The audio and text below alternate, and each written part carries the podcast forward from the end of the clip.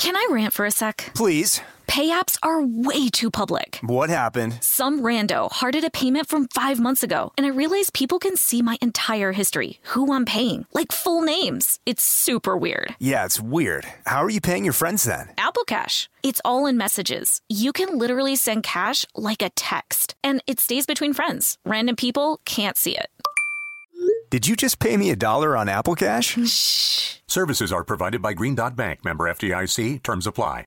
Experts claim there is nothing tougher than a diamond. But at Diamonds Direct, we beg to differ. Have you ever met a mother? Strong, radiant, timeless. This Mother's Day, give her the gift that meets her match. With diamond jewelry starting at $200. Plus, Diamonds Direct's exceptional quality and unbeatable everyday price, you're sure to give her a gift that wows this generation and the next to come. Experience the thrill of jewelry shopping done right at Diamonds Direct. Diamonds Direct. Your love, our passion. When you think about the future, what kind of technology do you envision?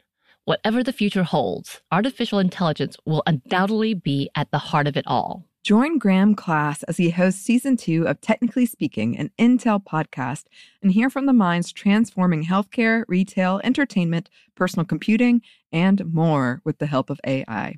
Tune in every other Tuesday and explore the latest technology that's changing our world today and creating a more accessible tomorrow. Listen to Technically Speaking, an Intel podcast on the iHeartRadio app, Apple Podcast, or wherever you get your podcasts.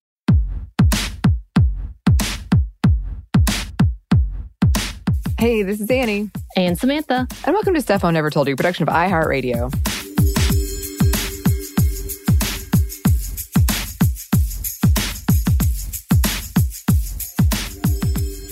And welcome to another edition of Women Around the World.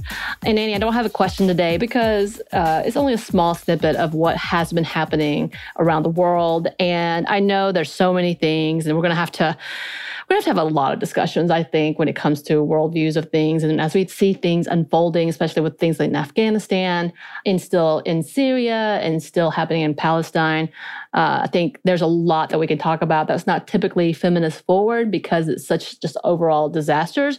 But I'm betting, just like in any crisis like these, we see uh, specific narratives about the women and children in these places. And I, we actually, I know there's been a lot of conversation with Afghanistan and what's happening, especially with the Taliban. And we know how very misogynistic the Taliban is in general. And I'm sure we're going to come back and talk about it.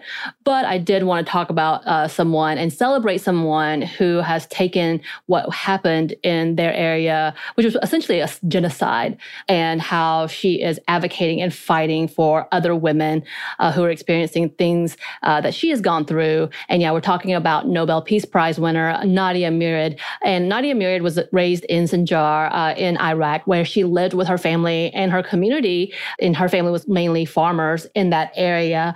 And it wasn't until the invasion or advancing of the Islamic State or ISIS as we know it in 2014. And as a quick reference, uh, the Yazidis are an ethnic and religious group uh, located around northwest Iraq, northwest Syria, and southeast Turkey, and have been persecuted for quite some time. And there are no exact numbers as to how many Yazidis there are, but in 2014, it was estimated to be anywhere from 500,000 to 700,000 people. And I've also seen numbers where it went up to uh, a 1000000 Mm-hmm. But because they are scattered and because they have been persecuted uh, and have been murdered and villainized, uh, we don't have an exact number. Right. So, yeah, in 2014, ISIS invaded Murad's homeland of Sinjar with the intent of ethnically cleansing Yazidis in Iraq. They killed hundreds of people at that time, including her siblings, and kidnapped women and young girls, including Murad. It was estimated that at least 6,700 Yazidi women and girls had been enslaved by ISIS, and she was held in Mosul, where she was abused and tortured. Several months later, Murad was able to escape to her neighbor's home after the home she was held captive in was left unlocked. It was then the neighbors were able to smuggle her out of the Islamic State controlled area and were able to get to the refugee camp in Duhok, Kurdistan region.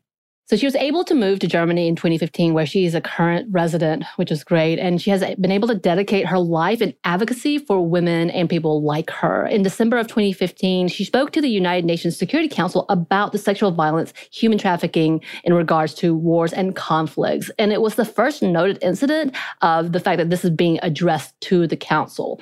Uh, so huge right there. And she has made it her focus to meet with global leaders in order to bring attention to the continued persecutions against the Yazidi people and to bring attention to the horrific systemic use of sexual violence as a weapon during war. And I know we've talked about this before, and we need to come back to that once again, but how it continues to be used as a way of torture during mm-hmm. wartime. Yeah. In 2016, Murad was represented by Amal Clooney to take legal action against ISIL or ISIS commanders. And Clooney said about this that the genocide, rape, and trafficking by ISIL was a bureaucracy of evil on an industrial scale. And Murad continued by establishing Nadia's initiative, which provides advocacy and assistance to victims of genocide. And according to the website, uh, Nadia's Initiative, it states Nadia's Initiative is on a mission to create a world where women are able to live peacefully and where communities that have experienced trauma and suffering are supported and redeveloped. Nadia's Initiative advocates at the local, national, international levels for resources and policy change needed to protect and support survivors of sexual violence and rebuild communities in crisis. We collaborate with global leaders, governments, and international organizations to raise awareness and direct critical funding necessary to make positive, meaningful change. Nadia's initiative works to end the use of women and girls as weapons of war to ensure survivors' voices are heard. We seek justice through fighting to hold perpetrators accountable for their crimes and to enable survivors to heal and rebuild their lives. Nadia's initiative also advocates to ensure that communities in crisis are not forgotten by working to restore basic resources, services, and security in fragile regions. Currently, we are focusing on efforts on rebuilding Nadia Murad's ancestral homeland in Sinjar, Iraq, which was systematically destroyed by ISIS in 2014. Murad was also appointed the first Goodwill Ambassador for the Dignity of Survivors of Human Trafficking of the United Nations in 2016. And not surprisingly, she has been celebrated for her continued hard work by being awarded with so many accolades, including the Nobel Peace Prize in 2018, becoming the first Yazidi and Iraqi individual to be awarded the Nobel Prize, Glamour Women of the Year, International DVF Award, United Nations Association of Spain Peace Prize, and just so many more right? And uh, if you're interested in, in learning more of her story, she also released a memoir titled The Last Girl My Story of Captivity and My Fight Against the Islamic State. And yeah, she also is a writer and has many pieces that she has written and contributed to different media and uh, publications, including talking about what's happening with the Yazidi communities during COVID. And she is an, a fierce advocate, if you can't tell by the very small snippet that we are talking about, and continues to fight for women's rights in general, but specifically those who are experiencing so much trauma during war times or because of the war torn areas. It's obvious that she has a passion and she knows what she's talking about and why she's so fierce about what she is doing. Yes, yes. And, you know, I feel like at the end of all of these, we get a book that they've written and we should add we them to our book them. club.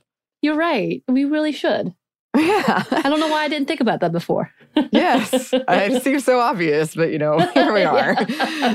um, if you listeners have anyone that you feel like we should be talking about on this segment, please send us your suggestions. You can email us at Stephanie and Momstuff at iHeartMedia.com. You can find us on Twitter at Momstuff Podcast or on Instagram at Stuff Mom Never Told You. Thanks as always to our super producer, Christina. We would read your book if you had one, Christina. Oh, yes. Oh, yes.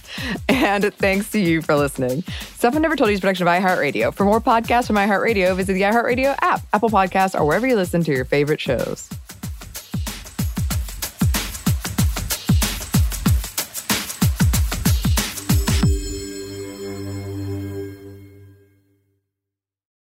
This episode is brought to you by PNC Bank, who believes some things in life should be boring, like banking. Because boring is safe and responsible, level headed and wise. All things you want your bank to be. You don't want your bank to be cool or sexy. Sexy is for 80s hair bands not banks. That's why PNC Bank strives to be boring with your money so you can be happily fulfilled with your life. PNC Bank, brilliantly boring since 1865 Brilliantly Boring Since 1865 is a service mark of the PNC Financial Services Group, Incorporated. PNC Bank, a National Association member FDIC.